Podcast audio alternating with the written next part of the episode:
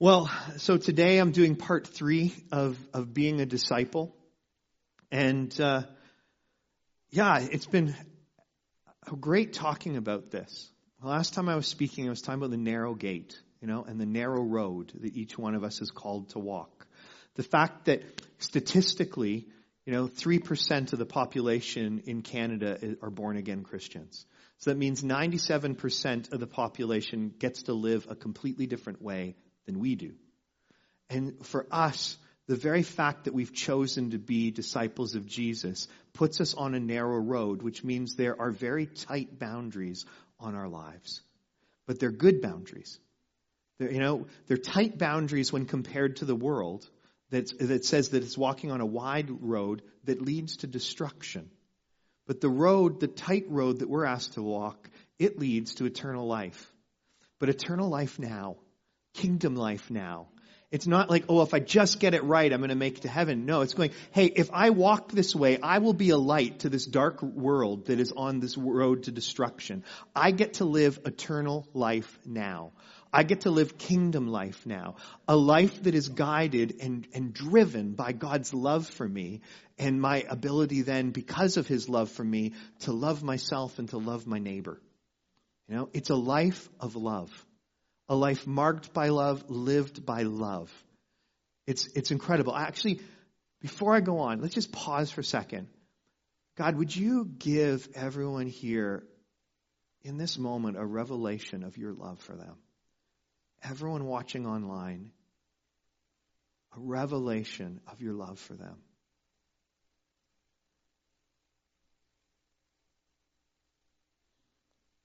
You remind them that you they are so valuable that they're valuable that they're so valuable you can't even calculate how valuable we are. That's the truth for each of you. That you are more valuable than you can imagine. So valuable that God himself Jesus Christ would come and die on a cross for you would would go through torture and then a torturous death for the joy set before him. And that joy was us being reconnected with God. From God's perspective, your life is valuable enough for him to give his life. That's the love that he has for you. Scripture says that when we've given our life to Jesus, nothing can separate us from the love of God. There's nothing that can rip us away from that. Isn't that incredible? That, that means that there's, you know, on your worst day, God still loves you. You know, on your, in your worst moment, when you feel distant from Him, when you feel like you've walked away from Him, thank you, man. God, God is still there and with you. And He's like, I, even if you're struggling to love yourself in the moment, I love you. Even if you're struggling to forgive, your, forgive yourself in this moment, I forgive you. That's amazing. No, thank you so much, Proven. I so appreciate that. It'll keep me from falling over myself. I was like a little concerned I was going to go backwards and like topple over. So thank you so much. That's love, right? He's watching, going, "Hey, I don't want I don't want James to fall over. I'm going to come and fix it. Thank you. Thank you for loving me." Dietrich Bonhoeffer, who just so happened to have had a community um, in the city of Szczecin uh, where I was. I don't know if you know who Dietrich Bonhoeffer is. He's a very well-known German theologian who died in a concentration camp because he was one of the few of his denomination that would stand against what Hitler was doing and say that it is wrong. And he died for it. He said that self-denial means knowing only Christ, no longer knowing oneself. It means no longer seeing oneself, only Him who is going ahead. No longer seeing the way which is too difficult for us. Self denial says only, He is going ahead, hold fast to Him. In other words, self denial means us just having our eyes focused on Jesus. It's the very thing. We're not, the opposite of self denial is being self centered. So it's making that 180 degree turn and going, I'm not looking at me. I'm looking at you, Jesus. I'm looking at the one who died for me. I'm looking at the one who loves me, the one who's risen from the grave, the one who is very much alive. What are you doing? How can I follow you? And that's what we're called to, right? In the first time I spoke on, on being a disciple, I talked about the fact that if we are a disciple of Jesus, what we are deciding is that his worldview is the only one that matters. That he has, we look at him as our master, not as a master slave, but that he has all the answers to life. He has mastered life. And his way, the way he lived, the way he is now, is the way we would follow because we truly believe that he is God. And that, that, you know, the one that could create the universe understands how we're to live and that we should follow his ways. His ways are far greater than the world's ways or the ways we would come up with. Right? So because we're valuable, this thing of self-denial isn't denying our value. We can go, oh, I am absolutely valuable. You know, God has given me, in, said, God saw uh, that I am that valuable that I am worth dying for. So I'm really valuable. But I am not, you know, my value doesn't mean now it's all about me. It's that I am a valuable part of the kingdom of God. That God says, I am, I am good. You know, that what He created is good. And that He's got a plan and purpose for my life. And that it is worth following Jesus for me to live in the fullness of the value that I have. Hmm. Fulfillment by, one, uh, by oneself. So, saying that you have value, that yourself has value, by definition, is the fulfillment by oneself of the possibilities of one's character or personality. So, true self fulfillment in Christ is that going, okay, I want to fulfill all the possibilities of my character and my personality that God has created me to be and that I'm going to achieve that only by walking the narrow road that God asks me to walk.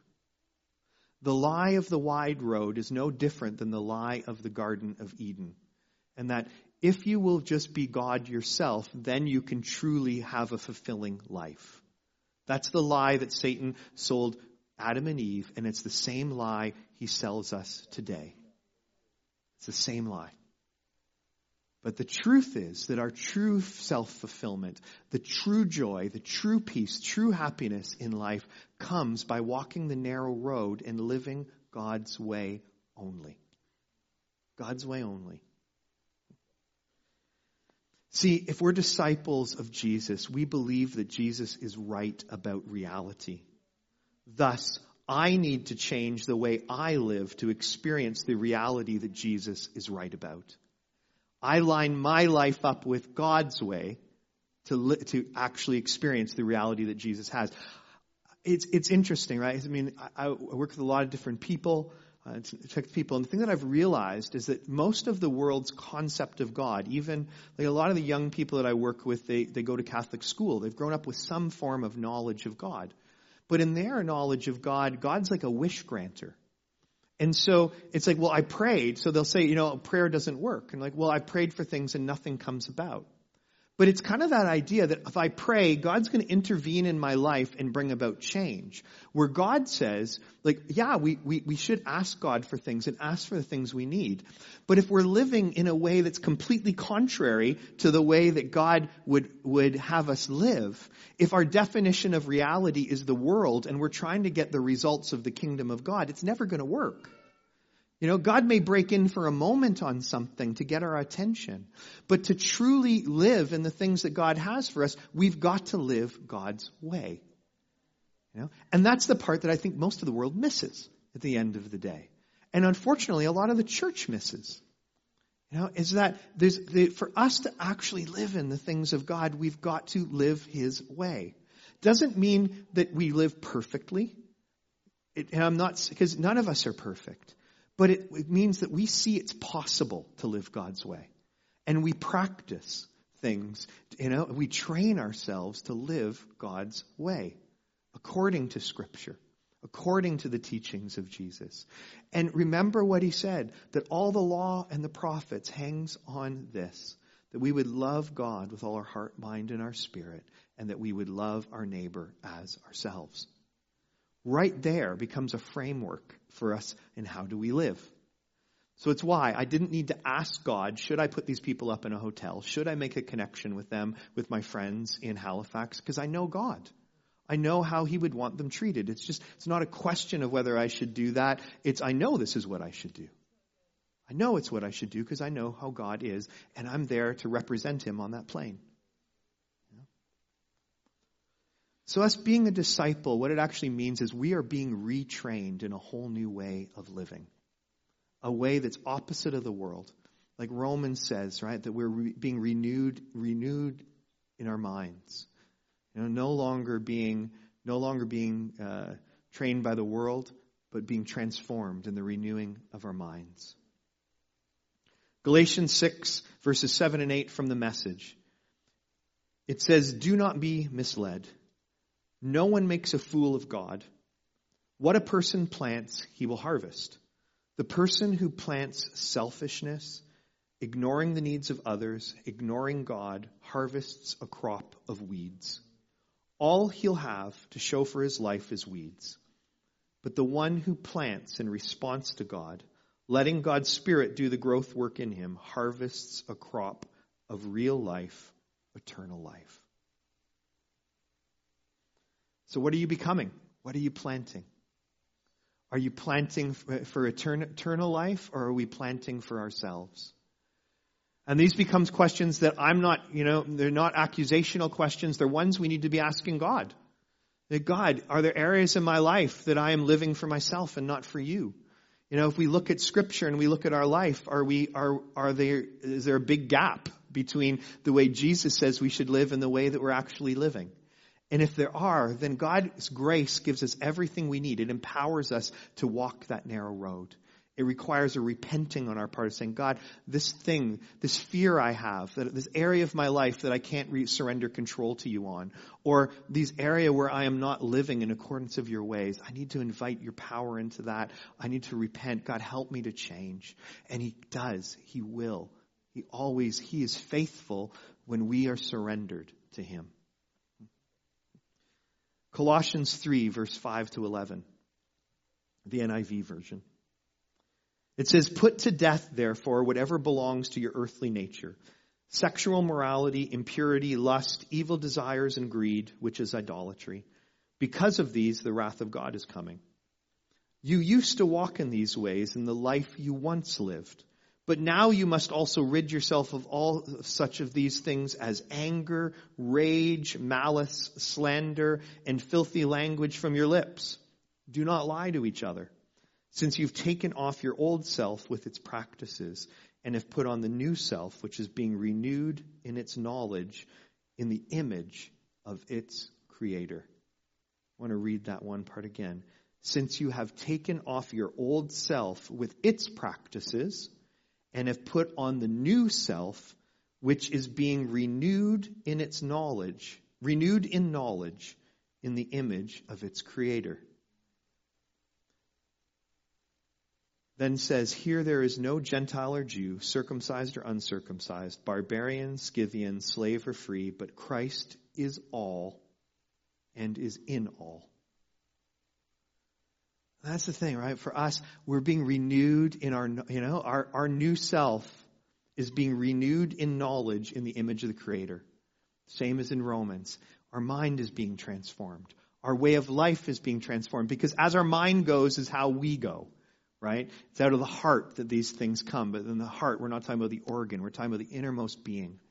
You know, and as we, our thinking is renewed, as our way is being renewed, as we read scripture, and that reminds us of the way that we should go, as we read Jesus' teachings, as we listen to different things, as you're listening today, hopefully your mind is being renewed. Your knowledge of who God is is being renewed. That His all loving, caring nature is what is revealed to us.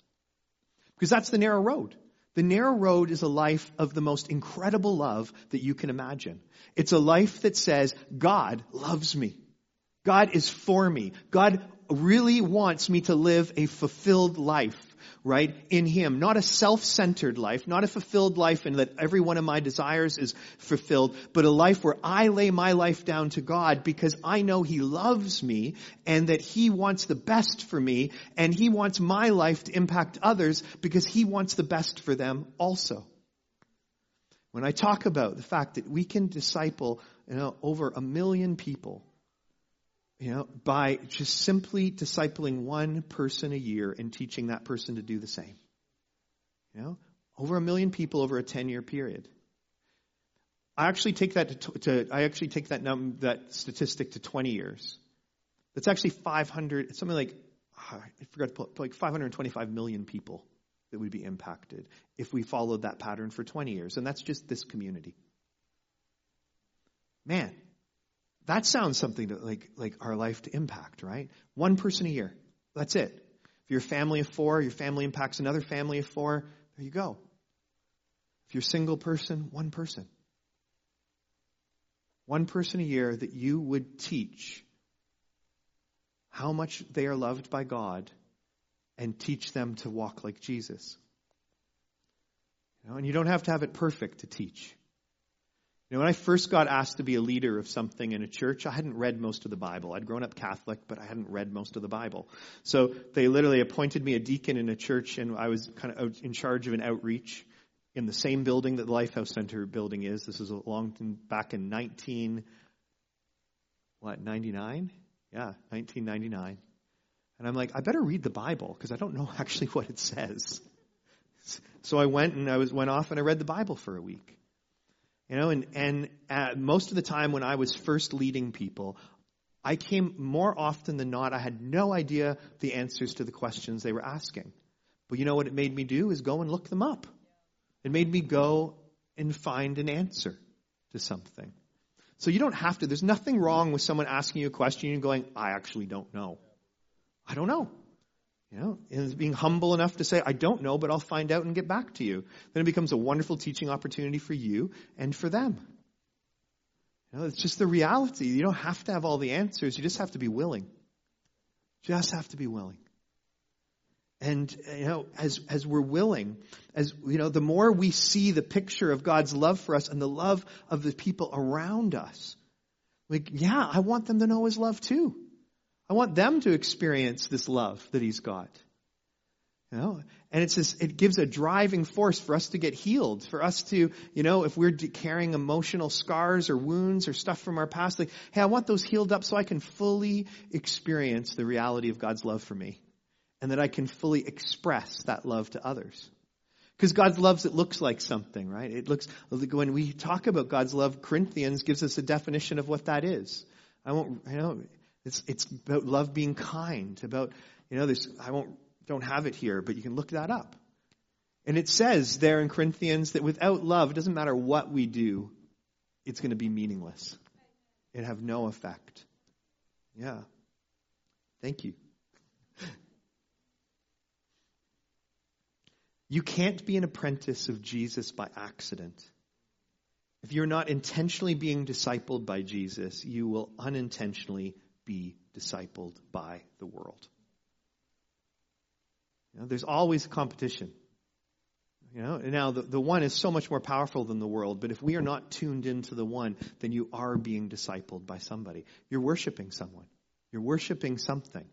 If our worship is not focused on Jesus, then our worship will be focused on the world. And it'll happen so unintentionally. You know, it just slide in where it's just because it's so easy. We just get lulled by the world. And suddenly we don't even know what we're worshiping anymore. Suddenly our career becomes the thing that we worship. Or our financial goal becomes the thing that we worship. Or our favorite sports team. Or, you know, some, you know, some celebrity. And they actually, we start modeling our life after them, not after Christ. But if we're intentional in our following of Jesus, if we walk that narrow road, man, what is possible is incredible. Matthew 16, 24 to 27. It says, Then Jesus said to his disciples, Whoever wants to be my disciple must deny themselves and take up their cross and follow me. For whoever wants to save their life will lose it, but whoever loses their life for me will find it. What good will it be for someone to gain the whole world, yet forfeit their soul? Or what can anyone give in exchange for their soul? For the Son of Man is going to come in his Father's glory with his angels, and then he will reward each person according to what they have done. It's this thing we can't get away from in Scripture. You know? That grace is this free gift. We cannot earn it. We cannot earn our salvation. You know, absolutely. It's a free gift. There's nothing you can do to earn it. You can't give, you know, you can't sit there and go, my good behavior is what got me into the kingdom of heaven. You know, it's not there. What we can say is that what Jesus did on the cross, that's what got me into the kingdom of heaven. But throughout Scripture, it talks about, but God will reward us for what it is that we do with the gift we've been given. So many parables that talk about that the, the what we experience in this life, the level of the kingdom of God we experience now, is very much linked to how we choose to live, how we choose to follow Jesus. You know, and the rewards it says in heaven are very much linked to what we do with this free gift we've been given. How we walk that thing out. And that's real. That's just, it's a very real thing of the kingdom. There are God, God is looking for those that'll say yes to Him. Not just say, oh, thanks God for the free gift of your grace and your forgiveness. But God, thank you for that. I see that you are valuable. I see that your way is the only way I should live. God, what good works have you prepared in advance for me to do? I want to do them. But please don't sit around waiting for God to figure out what those good works are, because those good works start with you loving God and loving your neighbor. And those good works that you, you know, will just get worked out by you actually doing that. By you actually doing that. See, when we start, when we will deny ourselves, in other words, we don't live a self centered life, but we live a Christ centered life, that's when we start to do the things that Jesus did. You start to develop the interior life of Jesus. Not like as a display for the world to see, but the full quality of life Jesus had. I can't, I look at Jesus, I see someone at peace, someone who was filled with joy, someone who understood the mission that was given to him, and understood that in his case, self denial meant giving up his own life. That his obedience to God, his Father, was most important. Galatians 2:20 it says that I have been crucified with Christ and I no longer live. This is Paul writing. And then he says, "But Christ lives in me. The life I now live in the body I live by faith in the Son of God who loved me and gave himself up for me." And I hope I hope I can say that. That I have been crucified with Christ and I no longer live. In other words, that it's not about James, you know, and the James that would have lived in the flesh, but it's about Christ through me. You know, again, God created me with a personality. God created me with certain gifts. I'm not suggesting my personality should disappear and that I should disappear and that all the people see is Jesus. And that's not what he wants for any of us. But that it's when people, you know, experience us, they experience God through us in the unique way that God has created you and he's created me. And that we would be able to say together that we no longer live, but Christ lives in us that the life we now live in this body, we live by faith in the Son of God, who loved us and gave himself up for us. In that same book of Galatians, and you've heard me read it many times, where I, but I'm going to read a little farther than I typically read, Galatians 5, 22, 23, where it says, The fruit of the Spirit is love, joy, peace, forbearance, kindness, goodness, faithfulness, gentleness, and self-control. Against such things there is no law. And then it says, But those who belong to Christ have crucified the flesh with its passions and its desires. Since we live by the Spirit, let us keep in step with the Spirit. Let us not become conceited, provoking and envying each other. Verse 24, those who belong to Christ Jesus have crucified the flesh with its passions and desires. Other parts of the Gospels where it quotes Jesus on this thing of picking up our cross, it says, pick up your cross daily and follow him. And that's our, that's for us. If we're going to walk this narrow road every day, we've got to kill the flesh a little bit more. You know, we've got to be willing to pick up that cross and follow Jesus. Okay, today my flesh needs to die a little bit more so that Christ can live a little bit more through me. It can't be, it's not about my way, it's about God's way. God, what do you want to do in and through my life? That that's what matters. And it's there that this thing, that this fruit will be love, joy, peace, forbearance or patience, kindness, goodness, faithfulness, gentleness, and self control. It's only as we die that those come to life in us. It's those come to life. What matters? It's our internal world our well being, time tested things that transform you from the inside out. That way you work out your salvation. You train yourself in godliness. You train yourself the way an athlete would train. Into the new year in this, we'll start talking about spiritual disciplines because those are some of the things that we do that we see in scripture. We see that Jesus did that train us to live this way. That train us, you know, to deny self and live for God. The path to spiritual growth and the riches of Christ is not a passive one. As I said before, quoting Dallas Willard, grace is not opposed to effort, it's opposed to earning. Effort is action, earning is attitude. I don't, I don't, I don't want to live a life where I'm just like, yeah, I'm forgiven. You know, that's, that's, and that's the end of it. Yeah, I'm forgiven. Yeah, but your life doesn't look much different in the world. Yeah, but Christ forgives me. Isn't that awesome? I want to live a life of impact. Too much of the church has been self centered. It's why only 3% of the population is Christian, when after World War II, it was something like 80%. And that's a failure of the church. Because people came back after the Second World War in Canada, like shocked, damaged. You know, they'd been at war. People had been separated. They'd lost loved ones. They'd seen horrific things. They ran to the church for answers. But the reality is, is I mean, again, I'm speaking uh, in in theory, but clearly the church didn't give them Jesus because we would have 80% of the population still being Christians if it did. And if we don't, and unfortunately, from a theological perspective, the church at that time in Canada was very liberal. It wasn't giving people Jesus, it was giving people social, social justice. You know, and social justice is, is a wonderful outworking of following Jesus. But when social justice replaces Jesus, you get nothing.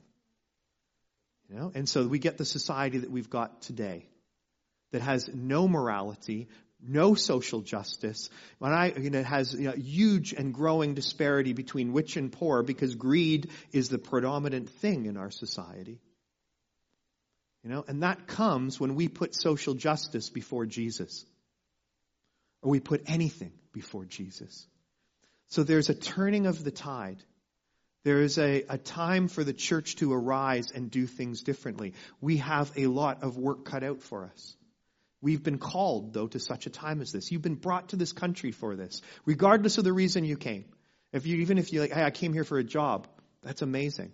You know, but God brought you here to reach those employees in that job.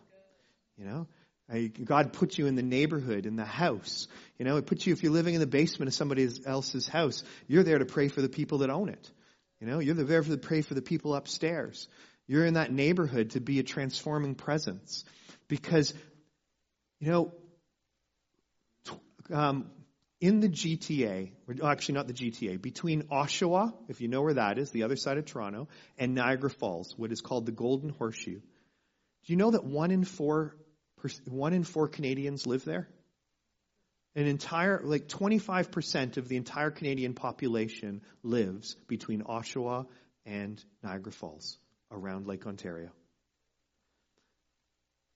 Do you know the impact we can have?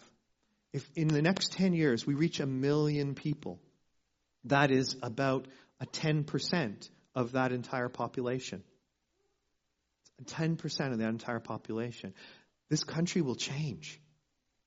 This country will change. It'll become just again. You know? And if we take that pattern and we follow it for another for another 10 years, man, 525 million people. We'll have to go far outside of Canada to reach all those people. God will send us back to places, you know, and bring transformation in those places. Uh, what an incredible thing that we could do together. You know, what an amazing thing that we can do together. You know, and that's by us partnering with God. It's not our own strength, it's not our own ability, it's saying yes to Him. It's saying yes to Him. You know, right now, biggest thing in the news is recession, right? You know, everyone better be prepared. There's going to be a recession is over and over and over again. And you know it. You see it. I've talked to people here in the church. They're saying, listen, my mortgage has gone up by over $1,000 a month because of rising interest rates. I've, you know, talked to people that are concerned about jobs, who concerned about these different things. We've got a God that understands and knows. None of this is a surprise to him. And he will help us get through this season. You know, and we can trust him to be a light in this season. You know, and let's pray for one another and let's hold each other's arms up through this season. That recession would not hit us. Right? That, and I'm not saying some weird concept like, oh, there's going to be a bubble around the church and like, you know, it's not some weird thing. It's this thing of going, hey, you know, regardless of what's going around us, let us be the light. And let us be a people that love one another and support one another, that no one is, is, is left behind in this season. And we care for one another in that way.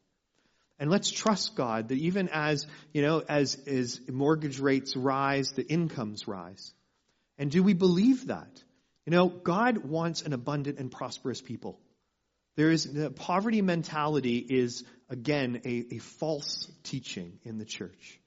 It's not, you know, God, when someone will say, well, God doesn't want everybody to be wealthy. Well, why would you believe that when you look at how he treated the Israelites people who were supposed to be his representatives? They were all very well off. They were, inc- they were a very prosperous group of people. So prosperous that Jewish people today still have a reputation for being very prosperous. Right? They were prosperous people. They were representing God. So to say that we're not supposed to be a prosperous people is a lie.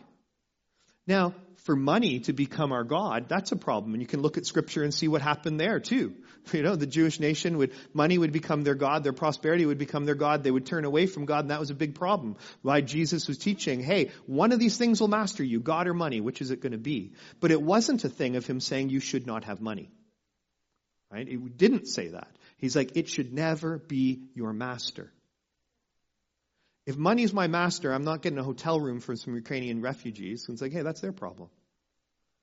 Money is my master. I'm not giving money to the church because I got to save up for my personal goals instead of instead of actually investing into the kingdom of God. Right? It, we, we become self centered. We focus on ourselves and what our, our goals and achievements are, and we do that at the expense of the kingdom of God. And what we're ultimately saying is, God, I don't trust you to actually help me achieve my goals. It's either that or it's my goals are more important than you. you know? But if we will trust God with everything, if we will live his way, what is possible? It's mind blowing. Absolutely incredible. So we've got to trust him. We've got to trust him. You know, because the only way we can truly follow him. And it's the only way that what God wants to bring about will come about. I know when I talk about this thing, it can sound crazy. But I feel like God is inviting us into something and making it tangible for us, right? This is not James's goal. You know, it's not like I'm not going to I'm not going to rah rah you. As I've said, I'm not going to come around to people go, "Who did you disciple this year?" You know, you don't have to be afraid of that. I'm never going to do that. I, I'm simply inviting us all into something and going, "Hey, I'm going to do it." You know, I'm I'm going to do it. And God's inviting us as a community and showing us what can happen when the church actually acts like the church. when the church actually acts like the church, when we put his, his priorities above our own, and we'll see what's possible. Amen. Amen.